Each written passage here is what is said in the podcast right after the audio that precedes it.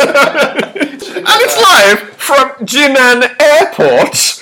It's Football Minute Live Question Special. I'm here live with my special guest, Howard Johnson Dronick. Howard Johnson. Okay, question number one from one of the followers. Jesse Lingard has two fewer caps than Letitia. Are you okay with that? No. How would you feel if you saw Gordon Strachan bullying Gareth Southgate in a barn? In a barn. Yeah, no, I, no, th- that's fine. But he's got red hair. Ah. Okay, this is this is the big one. This is from a person. Who's a lying bastard? Um. Bill. And once more, who should grow a beard or who should have a shave? Jack Wilshire should grow a beard. Really? A big one? No, kind of a homeless, dirty one. Okay, and the final question, who's the favourite?